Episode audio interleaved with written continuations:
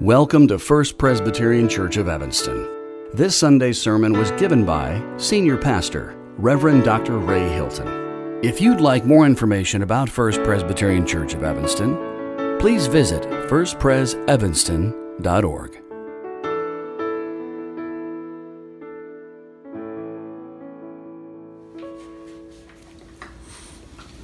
Today's scripture reading is from the book of Matthew, chapter 28, verses 1 through 10.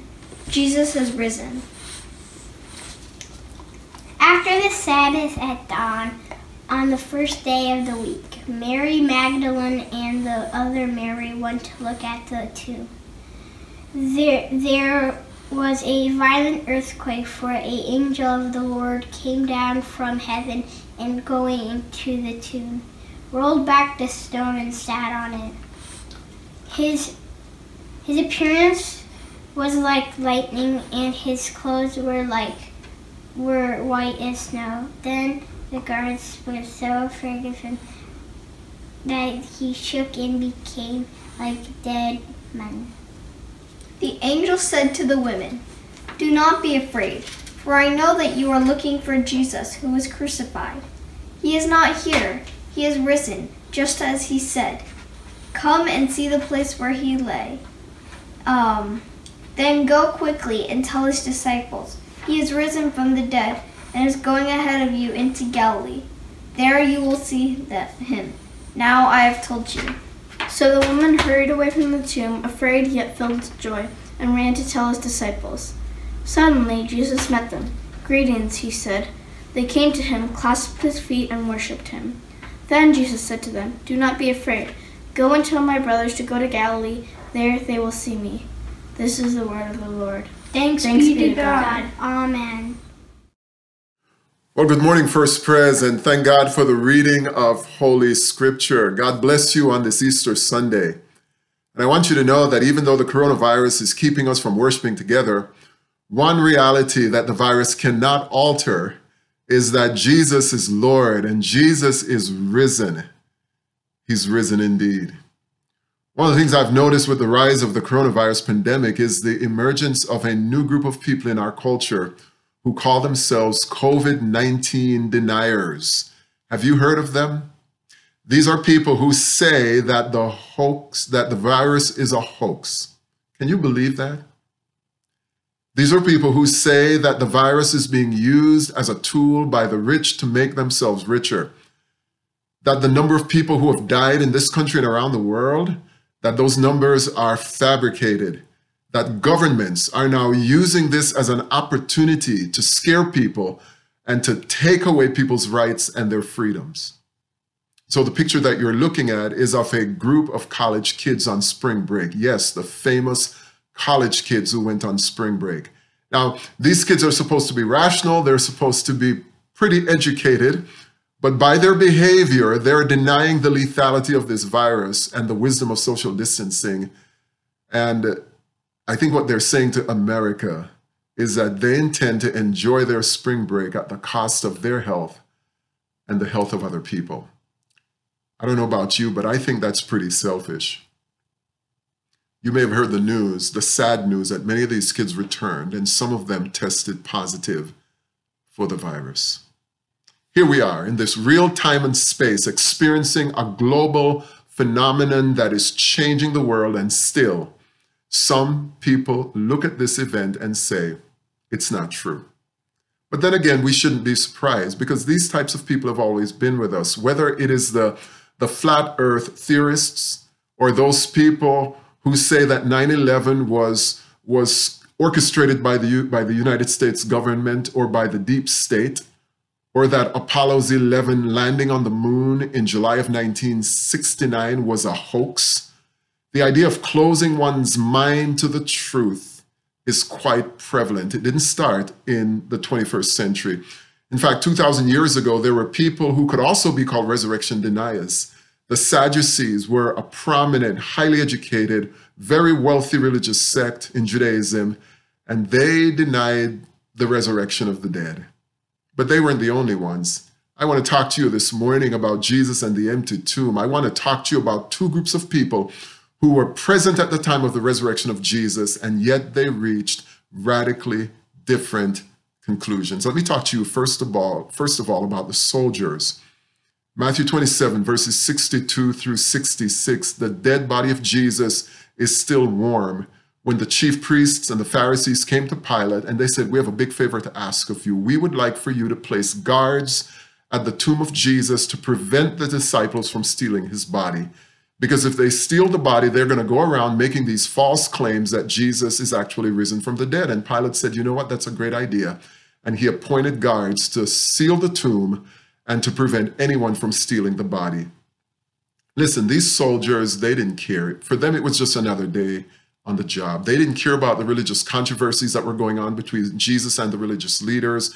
In fact, if they believed anything, the only thing they may have believed is that, is that the Caesar is their Lord and their God.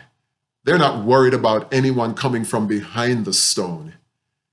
They're looking to stop anyone coming to remove the stone. That's all they know their mission is. And the scriptures tell us that while they're doing their job guarding the tomb, there was this great earthquake Someone said these, these wonderful words The earth trembled with sorrow at the death of Jesus, and now the earth is leaping for joy at his resurrection. What caused the earthquake? Matthew says, For an angel of the Lord descended from heaven and came and rolled back the stone and sat on it. This stone that would have taken several strong men to move was nothing for this mighty angelic being to move.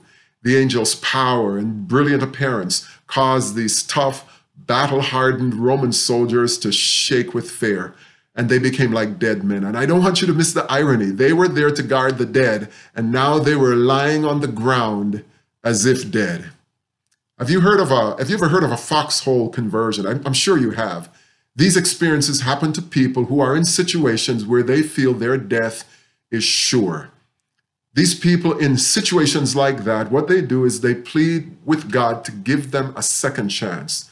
And they say, they said, they say, Lord, if you if, if you get me out of this, I promise I'm going to serve you for the rest of my life.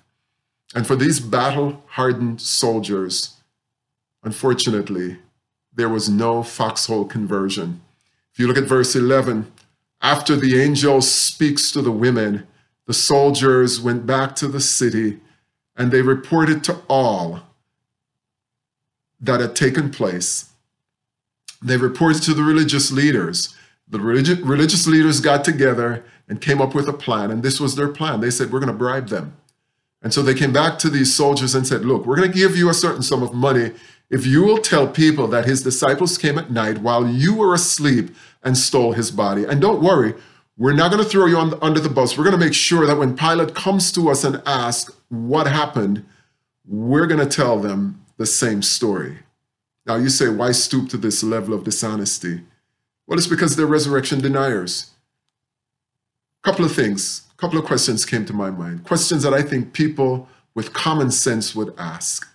How could a group of disciples overpower heavily armed, highly trained Roman guards and steal the body of Jesus.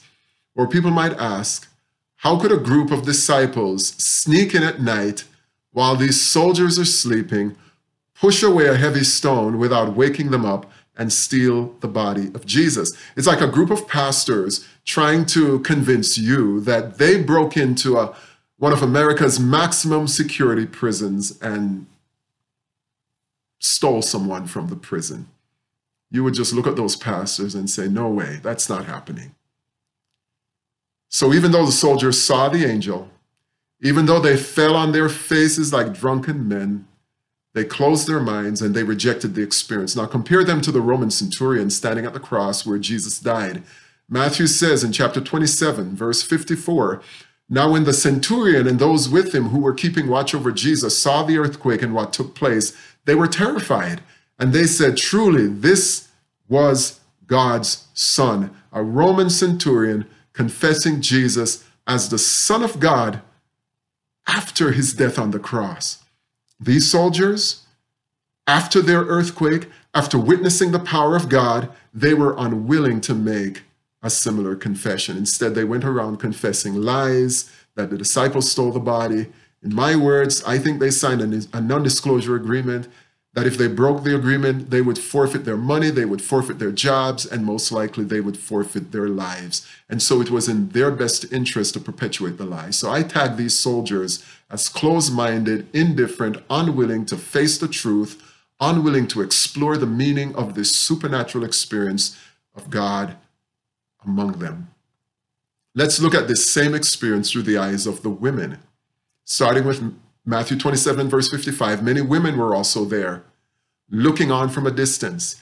They had followed Jesus all the way from Galilee to Jerusalem, and they provided for him along the way. Among them were Mary Magdalene, Mary, the mother of Joseph, and the mother of the sons of Zebedee. And when it was evening, the evening of the resurrection, there came a rich man from Arimathea named Joseph, who was also a disciple of Jesus. He went to Pilate he asked for the body of Jesus. Pilate ordered that the body be given to him. So Joseph took the body, wrapped it in a clean linen cloth, laid it in his own new tomb, which he had hewn in the rock, and then he rolled a great stone to the, over the door of the tomb and he went away. I love verse 61. Mary Magdalene and the other Mary were there sitting opposite the tomb. And all of this happened on the evening of Good Friday. I want you to fast forward to early Sunday morning. It's three days later. The Sabbath has ended. The women are on their way to see the tomb. The women were just as much disciples as the men, just as much disciple as a disciple of Jesus as Joseph of Arimathea, but with one distinction. And guys, I don't want you to hate me for this. The men were missing in action. For you see, when Jesus was crucified on the cross, the disciples scattered for fear of their lives. Some left the city, others huddled in windowless rooms for fear that they would be next. But not so with these women disciples. They did not run on the day of his arrest. Women, I want you to say amen to that. They did not hide as Jesus breathed his last breath on the cross. They were present when they buried Jesus' body. Like the soldiers, they felt the ground shake beneath their feet. They saw the angels. They also felt afraid. But the angel comforted them with these words Do not be afraid.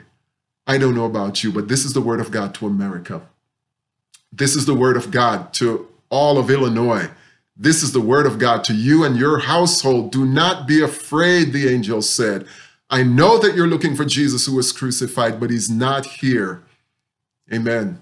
He's not here, for he has been raised, as he said. And then the angel gave them these two great commands come and see, go and tell. Come and see the place where he lay. Then go and tell his disciples that he's been raised from the dead. And what did the women do? After seeing the empty tomb, and they did go into the tomb and they saw that it was empty, they saw the linen cloth then they turned around and they quickly, quickly with fear and with great joy, they ran to tell the disciples. And then this amazing thing happened to them as they were running. Suddenly, Jesus met them. This is what happens when we are open to the Lord and we're seeking for the Lord. The Lord is going to meet us where we are. Jesus said these words to them Greetings.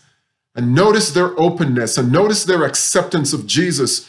Because when Jesus said greetings, they came to him. They took hold of his feet and they worshiped him. And then Jesus said to them, Do not be afraid. There it is again. Go tell my brothers to go to Galilee, and there they will see me. And there you have it. That's the Easter story according to Matthew. One group went away telling people it didn't happen. The disciples stole the body. The other group went around telling people, He's alive, He's alive. I saw Him, He changed my life. And the question is, which testimony do you think endured the test of time? And I want you to play devil's advocate with me. Let's assume that the disciples did steal the body of Jesus. Let's assume they stole the corpse. Not only would we have forgotten Jesus, but do you think Christianity, with all of the pressure and all of the hatred and all of the persecution, survived with this kind of lie for over 2,000 years? And I think you know the answer. The answer is no, no, no. If the disciples wanted to make the story seem more plausible and more believable, I think what they would have done, if they wanted to make this a big lie, I think the storyline would be that the disciples came back or a group of men came back and they found the empty tomb and they stole the body. And why? Why is it important that men tell the story? because in that culture, women didn't have a voice. Women were mistreated, they were discounted, they were considered hysterical, uneducated, they were unreliable witnesses in the court of law. But I want you to know that it wasn't just the women, because in about a month's time, over 500 people would have seen him. But praise the Lord, it started with the women who said, We were there. The disciples, the men weren't there, but we were there. We saw him crucified. We saw him die. We were there when they took his body off the cross and buried him. We came to the tomb with one thing in our minds. We wanted to do one final act for Jesus. But when we got there, he wasn't in the tomb. He's risen from the dead. We saw him. We touched him. We worshiped him. He's alive. And I'm telling you, brothers and sisters, it's hard to dismiss the power of that kind of story. And it is for that reason that by the grace of God, and it's only by the grace of God, that at the age of 17 years old, and I'm so grateful, at the age of 17 years old, I gave my entire existence over to Jesus Christ, not to a myth, not to a feeling, not to a sentiment, but to the living Lord Jesus who lives and reigns with the Father and assures me that my sins are forgiven. And maybe you're here and you're saying, well, Pastor, what's the big deal? Why should I believe in the resurrection? Why does it matter? Let me give you two quick reasons before I stop. First of all, the resurrection matters because it makes a huge difference in life and in death. And I'm serious. In life and in death, these are sobering times. People are dying, as you know, left and right across the world, right here in America, right here in the state of Illinois. Hundreds and thousands of people we're being told will die. And many people are dying without any assurance of hope. They're dying alone. And I want to share with you some of the most sobering words that Paul could say to us on this resurrection morning from 2 Corinthians chapter 15. The apostle Paul says, if the Messiah is not raised, your faith is futile, you are still in your sins. Verse 18, then those who have died in Christ have perished. If for this life only we have hoped in Christ, we are of all people most to be pitied. In other words, without the resurrection, Jesus of Nazareth goes down simply as another disastrous would be hero, another failed Messiah, another great martyr, perhaps, but not the bringer of this new age. If he's not raised from the dead, all is lost. Sin reigns, death wins. But the reality is, Christ is risen and he has conquered death because he lives. Your sins are forgiven because he lives you will live. Everyone who lives and believes in him, Jesus says to the grieving family of Lazarus, everyone who lives and believes in him will never die. Do you believe this? Here's the second reason why the resurrection matters and why you should not deny the resurrection. It's because Jesus empowers us to face life now and to face the future. Brothers and sisters, we are living in some very uncertain times. Sometimes I'm tired of reading the headlines. I'm tired of reading these articles because the future now is so murky and people are being crushed by the terror of the unknown.